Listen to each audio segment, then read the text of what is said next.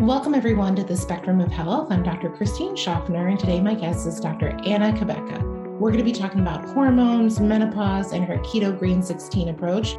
I learned so much from Dr. Anna today, and I hope you do as well. If you haven't heard about her work, a little bit about Dr. Cabeca, she's a DO in OBGYN and FACOG, and she's the best selling author of The Hormone Fix and Keto Green 16. Dr. Anna is a triple board certified and a fellow of the Gynecology and Obstetrics, Integrated Medicine, and Anti Aging and Regenerative Medicine. She holds special certifications in functional medicine, sexual health, and bioidentical hormone replacement therapy. She also lectures frequently on these topics throughout the world to large audiences and is known nationally as the Girlfriend Doctor and is host of the Girlfriend Doctor Show. She has personally developed natural products to help women balance hormones and thrive through menopause, including the highly acclaimed Julva Cream for the vulva and Mighty Maca Plus, a powerful superfood blend. She now lives in Dallas with her daughters, horses, and dogs. I hope that you enjoy our podcast today. Well, I'm really honored to have you here today to share your wisdom. I'm excited to be here. I'm excited to be here. You know, it really is something where there is so much confusion. Even what is menopause and why is it called menopause? I mean, can we just start with renaming it? I love that. Let's start there. What would you call it? well, you know, in Japan, they use the word konenki. And so, like, I, I, think we should call it kiki or something, but konenki, and that means second spring. Mm. Second spring. And I think that's better. I mean, that's so much better to me. So we can breeze through menopause into our second spring of our life. I mean, puberty is even a bad word, but menopause is, is just the other end of puberty. And so natural doesn't need to be shamed or we feel concerned about or fearful. I think the word is fearful about, uncertain, and that we can just say, okay, this is a natural transition. You know, billions of people have done it before me, but how do we do it well? How do I need to do it well? What's the signature formula for me? To breeze through menopause, breeze through this transition into, like I always say, come out of the cocoon as a beautiful butterfly, not the moth. mm-hmm, mm-hmm. I love that reframe because obviously a lot of our personal identity and identity as a woman really shifts, you know, from uh, menstruating, being childbearing, and then, you know, this transition and shift in hormones, you know, can be again very different for everybody. But it, you know, what I always, I'm a naturopathic doctor, and what I always like to, even for menstruating women and during this time it's like we should really easily transition during these times, right? These times don't need to be highlighted with discomfort and symptoms, and it's not, doesn't need to be a, a, condition or pathological. And so, you know, I think there's kind of two arms of the conversation that we can have. It's like, okay, if you're having those things, no big deal. Let's, let's figure this out. Let's try to get into more ease and uh, more of a new rhythm. But also, if you're not there yet, you know, how do we prevent that? And how do we really make sure that you're uh, navigating this time smoothly? And so I'm just really curious, you know, for the patients that you serve and kind of how your mission came about you know what are what are you seeing kind of the average woman what what are they coming to you with um, nowadays with this transitional time you know it is the whole t- the whole concern of the hot flashes the mood swings the not feeling at home in your body the loss of sexual function and desire and drive and energy and feeling like I've lost my edge. I hear that a lot. I mean, there's all the menstrual complaints that come in with the irregular cycles, the breakthrough bleeding, the, you know, heavier than normal cycles or, you know, fibroids acting up, ovarian cyst acting up, all this stuff that's happening hormonally, but it's the neurologic symptoms that are the most troubling, right? And this is what's so fascinating. Like when it, like I hit, I say my second menopause at 48, and I was experiencing every one of those symptoms. Also sleeplessness, night sweats, irritability, like, you know, that agitation where you're like overreacting for no good reason, or like uh, some of my, my daughters like to say, like that monster in you is coming out. Like, where did she come from? Right. That was that all happening at age 48. Right. And I was like, what's going on? Cause I thought I like hormones are dialed in. And this is where, again, I, my first book is called The Hormone Fix. And I say it takes more than hormones to fix your hormones.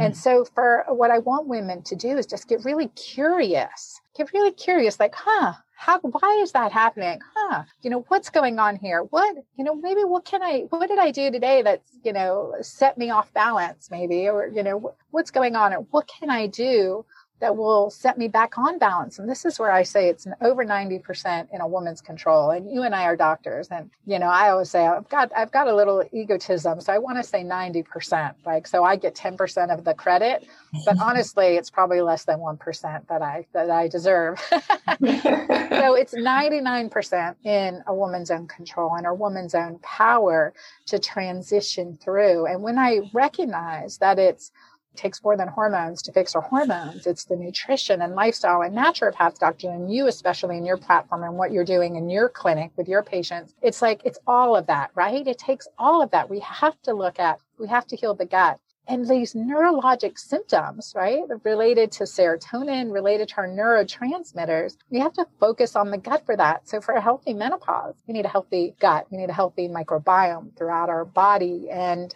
and I think realizing that it's empowering because there's so much we can do to make that better.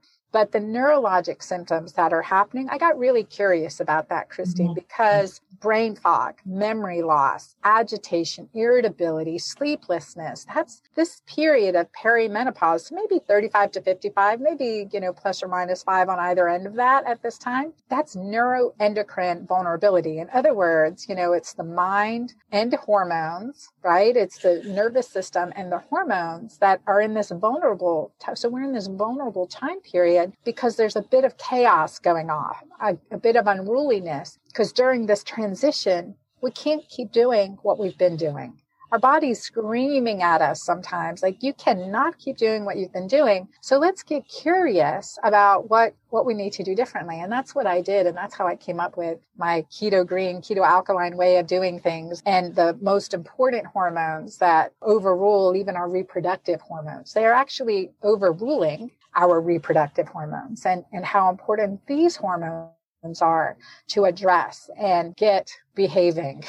get back and sing. Can you uh, yeah, yeah, no, and I, I, love that connection because I see a lot of neurological illnesses and a lot of, you know, those symptoms, brain fog, memory issues, cognitive impairment. I'm really big in sleep. And we, we look at hormones, you know, I see women of all ages, and especially when people have been chronically stressed and have other kind of environmental factors and immune factors, you know, their, their hormones and their neurotransmitters can definitely be out of balance. And so we see the, the benefit there. And so I think it's really that always going back to the gut brain connection, right? And how we can feel empowered to heal our brains through so many things, and especially the gut. And I, I really resonate with your approach to nutrition because I think there's, again, this is another point of confusion and what works for one person might not work for another. But I think it's, of course, very foundational before we look at the other layers. So, how did you come up with this idea of keto green and what does that even mean? Yes, yeah, no, I love this conversation. So during that time, like I was 48 and I experienced what so many of my patients experience. They'd come in saying, Dr. Anna, I've gained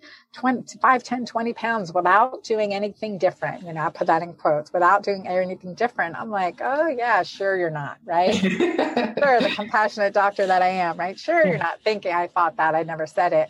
Yeah. But certainly I gained 20 pounds without doing anything different. I always did the thyroid workup, hormone workup, and, and worked on all all those things for sure. But when that happened to me, it was like, huh, I got curious, like, what is happening? But I also got fearful because I'd been well over 240 pounds at one point in my life, mm-hmm. lost 80 pounds, kept it off, and now all of a sudden 20 pounds without doing anything different. Anyone listening who's lost a significant amount of weight and you start to see it come back on, you're like, oh my God, when is it going to stop? Will I be 300 pounds before this weight gain stops? I'm, you know, I'm not doing anything different. Legit. And that's my second book, Keto Green 16. I talk about the 13 weight control hormones. I mean, there's, you know, I wish it was just one, but it would just make our life so much simpler. But this, this what we do to address them is all, is all under this one umbrella.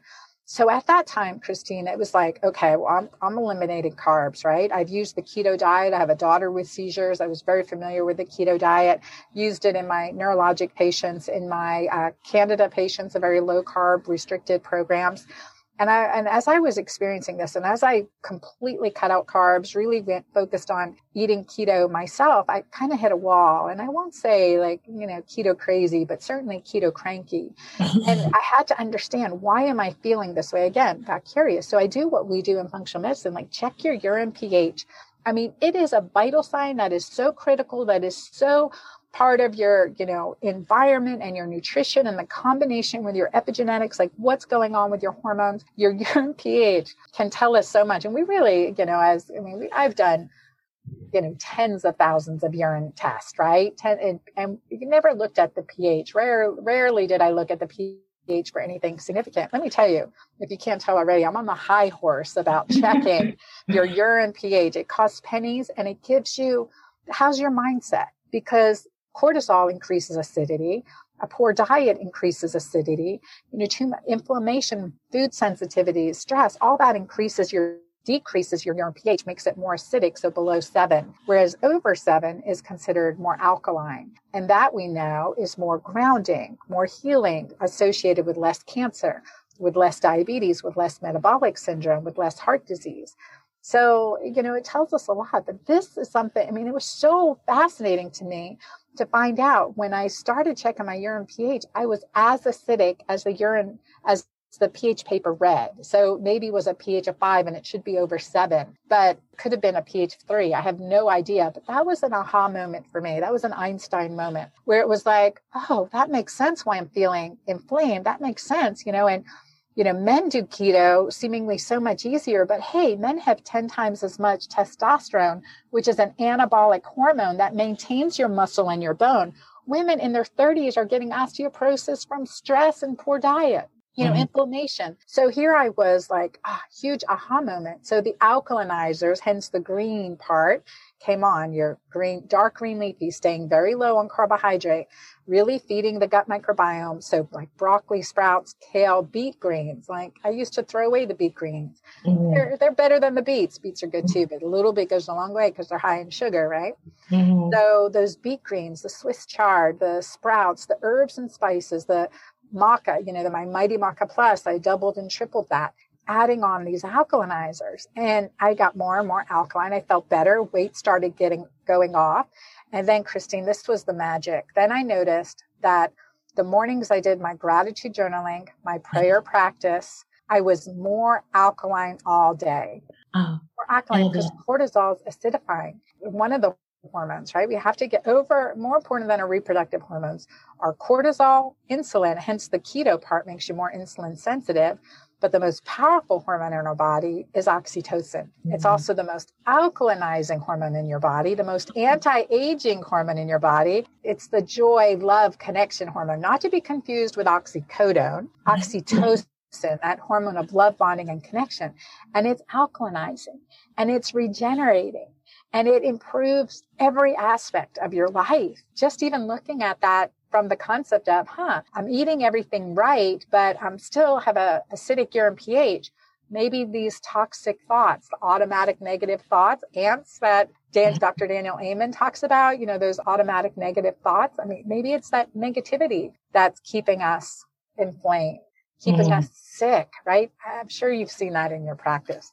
Mm-hmm. Yeah, well, that is such a wonderful connection that I, you know, I'm on the same page of looking at how to cultivate rituals and grounding and gratitude and, you know, how we can give and, you know, feel fulfilled and passionate in life. Cause I think that has a ripple effect in our health. And I've been, much of my audience knows that I've been down the Joe Dispenza rabbit hole this year and I've been going to his conferences. And I just, what I love about his work is that he's looking at the um, science, right, of when you're in these really heart centered states of coherence and heart rate coherence, how all of these neurotransmitters and these, you know, hormonal signals balance in the body. And I hadn't heard this layer of, you know, oxytocin and alkalinity and what a great indirect measure through the urine pH stick um, to really see that balance. I'm just like a lot of a lot of connections are being uh, made in my brain right now to um, you know how to help support people with this. And so no, I think that's beautiful. And I, you know, it's like we you know we see patients who are so complicated, right? There's so many things going on, so many systems that need support. They have a long history of you know just their traumas, their exposures, all of it. And then when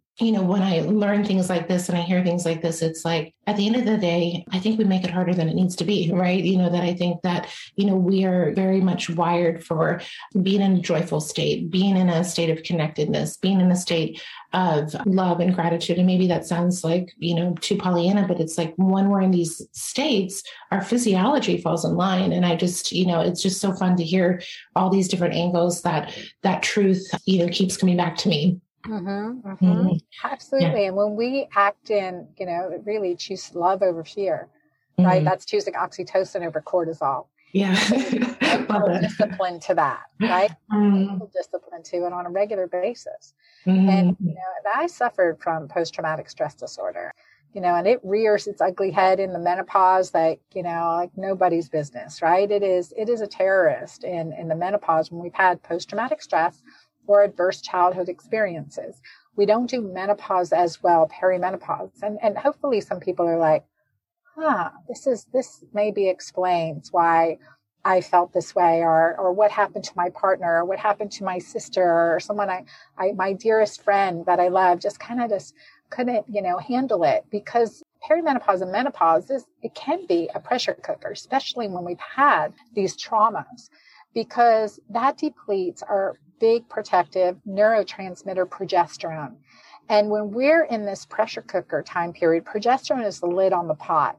Add in you know, on lid on that pressure cooker. And I don't know, I, I grew up with the old fashioned pressure cooker. you were like afraid. It was like rubber banded on. You know, I was like, oh my gosh, I love, I love my Instapot now. But me tell you, back then it was like, oh my gosh, that's scary. Is that lid going to blow off? So you can just imagine that stainless steel pot and that lid on there and like the progesterones, the pressure cooker. And before you've like completely released all that pressure, the lid comes booming off and you've got this, just this chaos going on and this the feelings and it can it can really feel like that and that i had to under again again i got curious like why and progesterone certainly is is significantly depleted in perimenopause and menopause and in times of stress. And you know when progesterone's decreasing all our other hormones estrogen dhea estrogen and testosterone are decreasing which are integrally related to our neurotransmitters serotonin dopamine and, and gaba so it kind of starts to make sense. But what I didn't understand, why is this like, why is this all happening here? Like the brain fog, the memory loss. Like, I mean, that was really bizarre to me too, in addition to the weight gain.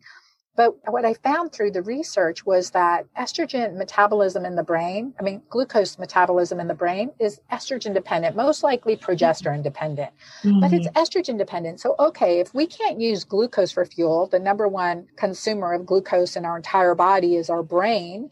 So if we can't use glucose for fuel, hence the neurologic symptoms, anxiety, even psychoses for some, I mean, there's a midlife psychoses that can happen. Your brain's starving for fuel but the use of ketones. And so when I got keto, keto green, I was like, oh, the lights were turned on. It felt like amazing. I was clear. I'm like going from like not remembering my kids' names to, you know, writing, you know, two, two books and, and three programs. So, so, and having fun doing it. Right. Mm-hmm. So keto, the use of ketones for fueling the brain is not hormone dependent that was an aha moment for me. And that mm-hmm. research was just recent in 2015 because just started imaging women's brain and hormones in relation to progesterone or estrogen and actually estrogen in the brain. But I really, again, estrogen without progesterone, there is no estrogen. So that was fascinating to me. So that was a huge aha moment. Mm-hmm. And where like you would think glucose is to gasoline as ketones are to jet fuel. And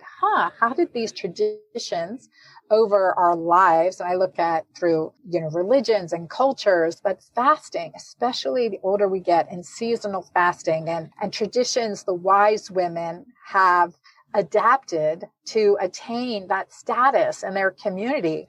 There's a lot of fasting going on. There's a lot mm. of community loving giving, all these oxytocin increasing behaviors combined with essentially keto, keto green, keto alkaline behavior. So getting into ketosis, getting into fasting, not relying on glucose because our brain's essentially struggling during this time, starving during this time. If that, if we, if we're not getting into ketosis, if we're not intermittent fasting and extending fasting and cutting out the sugars. And it, it really is eye opening to me and the transformations that occur for me, I think it's not just a good idea; it's a mandatory. It's it's how mm-hmm. we're designed. It's honoring our design, mm-hmm. and that's um that's exciting. That was a big, a huge aha moment for me. Yeah, no, that there's a, about it. Yeah, no, no, that's an aha moment for me too. So as I'm hearing you, it's like if in during this time, if our hormones are declined because of modern life, modern stress, the control mechanisms to shuttle glucose and metabolize glucose in our brain doesn't work as optimally, and then we're,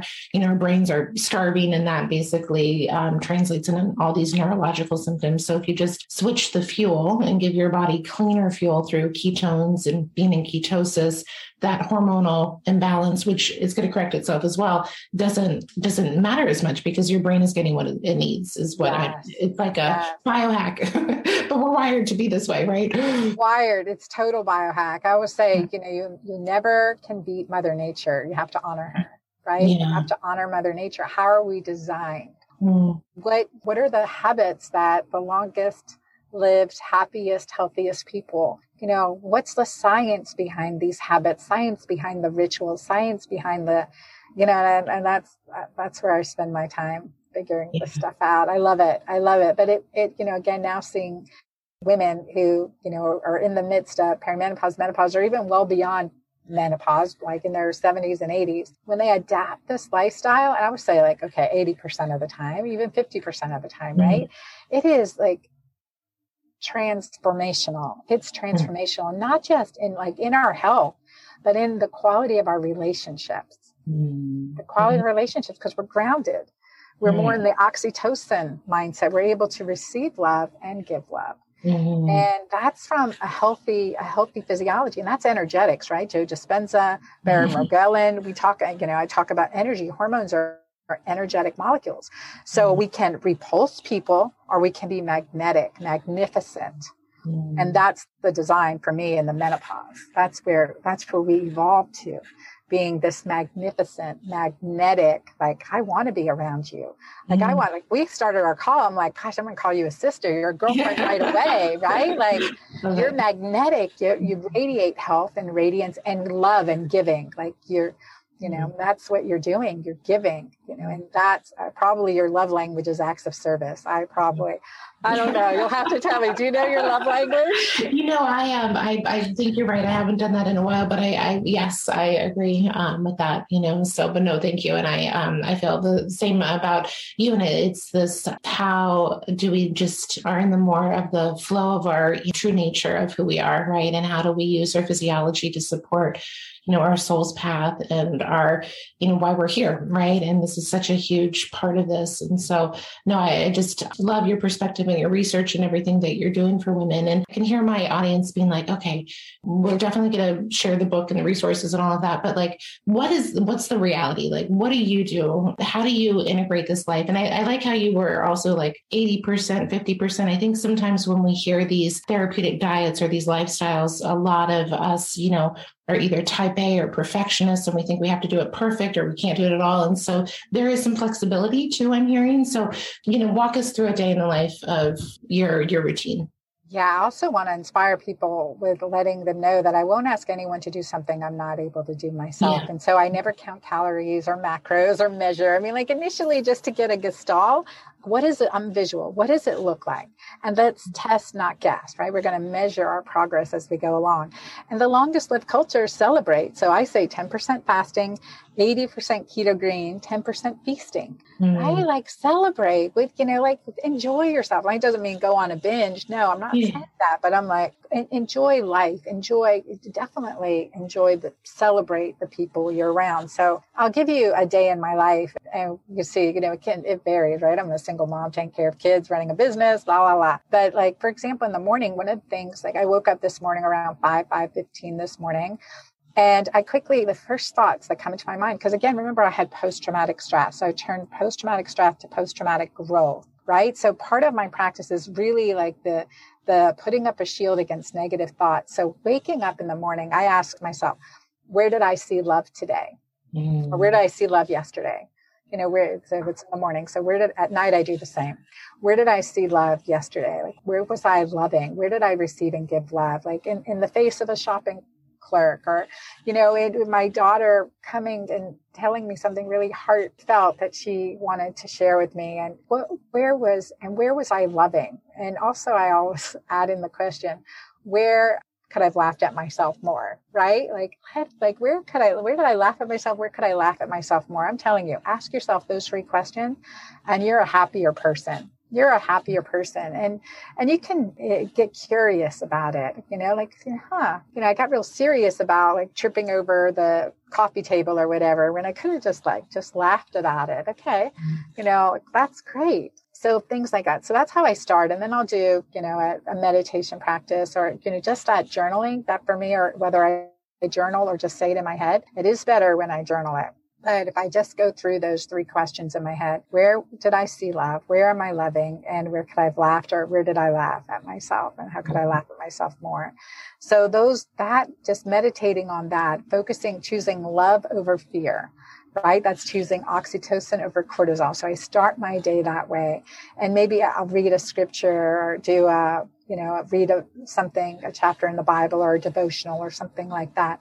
And then I do my heavy, hard workout Mm-hmm. So I did sculpt class this morning in infrared here in Dallas. So, um, and then, you know, really hydrate well after that. So keeping that fasting interval longer and then broke fast around 10 a.m with something keto green. So I drink my Mighty Maca Plus because I want to alkalinize and remove toxins as quickly as possible. Mm-hmm. So removing those toxins and making sure I'm getting healthy protein, healthy greens and alkalinizers and good fat so that, you know, no fruit, no fruit in my morning mm-hmm. diet in my morning smoothies, rarely on occasion some berries, mm-hmm. but I want to keep my blood sugar really nice and even. So that way I'll probably break fast. I'll break fast with my, I mean, I'll eat dinner around five or six with my mm-hmm. family tonight.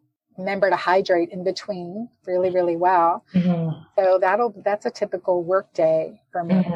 in the evening, uh, I'll, you know, my evening bedtime ritual is usually a nice hot bath or hot shower if I have time. Also, those reflecting on a meditation, energy practice, really looking at the love in my day, mm-hmm. focusing again on that mm-hmm. and that aspect. And so that's simple keto green, you know, intermittent fasting, no more snacking. Mm-hmm. Um, staying away from sugar and carbs again, you know, unless there's that feast day that comes in or those treats that come in and, you know, it's, it's not as frequent as it used to be.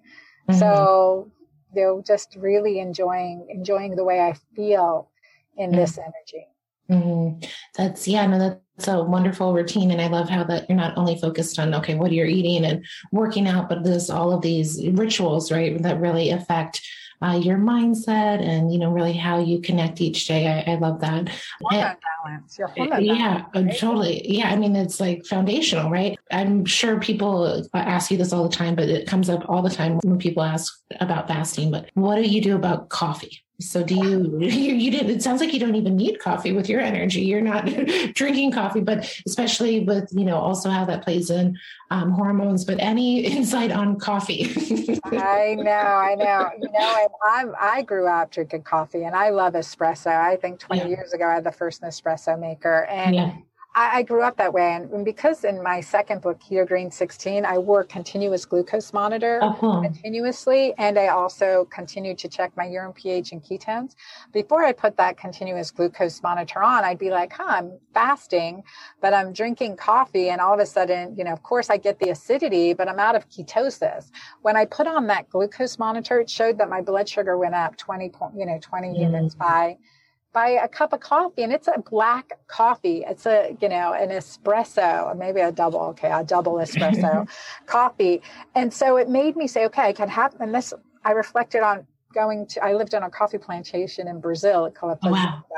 for a month, 2007. And so they didn't drink coffee like first thing in the morning. They drink it after their meal, mm. a, a small espresso shot. So I was like, huh, that's probably why, because if you're drinking it like we do, Americans on an empty stomach, you're raising your sugar, you're raising your cortisol, you're raising your glucose, you're, you know, you're raising your caffeine is going to increase your cortisol, it's going to increase your blood sugar. So with my tender adrenals from adrenal burnout and all of that good stuff, I'm very sensitive to that. I had no idea, no idea. I mean, I, you know, I, maybe I didn't want to believe it until I saw. Like when you see that graph of your blood sugar and you see even stress, like being fasting and getting up on stage to speak, my blood sugar went up 60 points. wow. right? Fasting and doing a high intense workout, my blood sugar went up to 200. So, I mean, these are things fasting that's going to happen because your body's amazing, right? It's responsive. It's part of interacting. So it's not calories in, calories out at all. You know, it is, as JJ Virgin says, it's not a bank account, it's a chemistry lab. Mm. And that's so true. So that was so fascinating for me. So to answer your question about coffee, it depends. What is your mm. blood sugar doing? How do you feel? If you have a hard time maintaining a fasting interval, don't drink coffee. Mm-hmm. Switch to tea. So this morning I'm drinking my Earl Grey tea. It doesn't do it with Earl Grey tea. Five points, no big deal. Mm-hmm. Also remember when you're getting up and you're stressful, your blood sugar is going to go up. So mm-hmm. kind of take that into consideration. You know, test it, test it for yourself.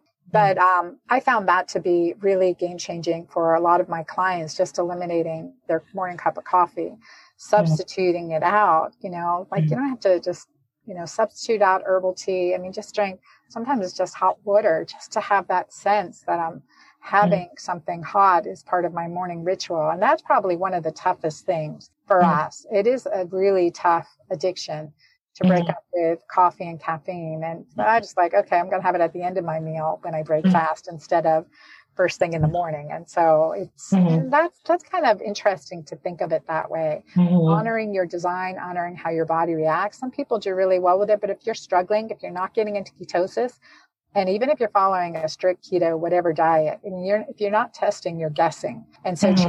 urine pH and ketones is, you know, like that's just part of it. Just mm-hmm. to do that and to check periodically and see how mm-hmm. you're doing. Yeah. Yeah, no, that's great advice and a um, great biofeedback loop, right? To see that information and you can really, again, not guess and, you know, everyone's going to be different. But I think also what I'm hearing is like you're not eliminating coffee, you're just changing up your routine and your relationship with it, especially timing, you know? So I think, I think that's a really, a great pearl, you know, and, and people, and it's always the first, you know, week or two weeks, you know, when you're having a new routine that is the most, um, you know, uncomfortable. But then once you're in this new routine, you, uh, you feel good and you sustain it and you you know keep choosing it because of how good you feel. So i think no that's great. Um and i think remembering that too right? Like thinking okay well let me just do you know just really a clean fast clean intermittent fast just water you know until i break fast right? Just doing that for a while and just see how you do on that. Like change things up. There's no mm-hmm. set rules. And then do your assessment. How do you feel How's my mm-hmm. energy level? You know, that getting curious, like, oh, like after that cup of coffee this morning, you know, I'm kind of more irritable at three, four o'clock and feel like I'm ready to crash versus when I didn't have it. Mm-hmm. That's that's what you want to find out. Yeah. Yeah, yeah, I love it. Well, switching gears because I want to um, share with my audience another wonderful product that you've created, and it's called Julva, and it's essentially um, helps with this transition. A lot of women have a lot of vaginal symptoms, and obviously that can relate to comfort during the day. It can even relate to bladder issues, and of course, sexual desire and sexual um, encounters. And so, what um, what did you create, and what's in there, and how is it different from just all the other creams out there? oh my gosh, Julva is is honestly the best. I, I think that's just a, a, gift for women for sure and, and men. But Julva is designed Joyful Vulva. And it is a cosmetic cream for the vulva. And we worry about our wrinkles on our face, our lap, we call them lap lines and smile lines. So, you know, they can be totally cute. Like I'm totally embracing them on my face, but don't want them down there. Don't want them down mm-hmm. there because, you know, as we get older, we lose blood flow and muscle mass to our pelvic floor. And that includes the clitoris will atrophy, will shrink and get dry and sometimes just really desensitize. The vagina gets dry and then we have discomfort having sex and irritation after sex, increase in urinary tract infections with sex, and decrease in orgasm. We have eh, just issues with the pelvic floor, bladder leaking, incontinence when we cough or sneeze. So all of these things, I would say it's there's a the hormone deficiency that even as much as I pellet someone or you know supplement someone with bioidentical hormones, we have to address the pelvic floor, clitoris to anus, the most mm-hmm. important mm-hmm. real estate of our body, because that changes the quality of your life. I mean, again, we're designed for pleasure, no shame in that, right? Like longevity of of couples have a, that have a healthy marriage have healthy intimacy whether there's intercourse or not. But like hey i have a 66 year old patient christine she called me a couple weeks ago. She goes dr anna i just went to my local gyn for my pap smear and she said you know that my vagina of a 20 year old she's been using Julva for four years. I mean that's what we want. And she got married two years ago at 64 after being single for 20 something years. And she runs an accountant firm and she heads that firm. So the quality of life there's no age limit on pleasure and if we we have to honor the pelvic floor because as a gynecologist i've operated I've sutured, I've, you know, repaired, I've addressed issues that create such an impairment in the quality of life of an individual that can be prevented. And mm-hmm. so we can, you know, there's no age limit on using Julva. And definitely if you have these symptoms with pelvic floor exercises, use it regularly. And I'd say from mid, mid thirties, forties, certainly, and, and throughout, throughout, mm-hmm. the longer we use it, the better the results are. And, mm-hmm. um, yeah, Mm-hmm. It's good stuff and 100% money back guarantee, clean ingredients, no parabens, no anything. It's a combination of DHEA, plant stem cells from the alpine rose, emu oil, coconut oil, and shea butter in a proprietary blending process that just makes it amazing. Your body mm-hmm. really soaks it up. Smells good, tastes good. It's good for your partner. You can use it on a vibrator. You can use it topically. Mm-hmm. You don't have to insert it vaginally. And that's the big thing because like vaginal suppositories and mm-hmm. tablets and, you know, vaginal estrogen doesn't do enough. It doesn't mm-hmm. do enough yeah, no, I love the combination of ingredients that you mentioned because some lubricants just have like vitamin E or coconut oil, and then they're missing all the other reparative, regenerative, you know, um, oils and um, the stem cell, um, the plant stem cells, and then also with estrogen or estriol creams, which they can work, but again, as you said, they can be a little bit more, um, you know, not everyone maybe metabolizes it as well. Um, sometimes, you know, they're um, not great for long term for some people, so they're using the DHEA you know the body can really um, make the you know hormones that it needs from that building block so i think um, safely yeah, safely too yeah. at the mm-hmm. intrinsic mm-hmm. cellular level so even mm-hmm. you know i've had oncologists recommend it for their breast cancer patients with that said if you have mm-hmm. cancer undergoing treatment for cancer check with your oncologist but that's one of the reasons a lot of women who have had been treated or worried or family history of breast cancer are afraid of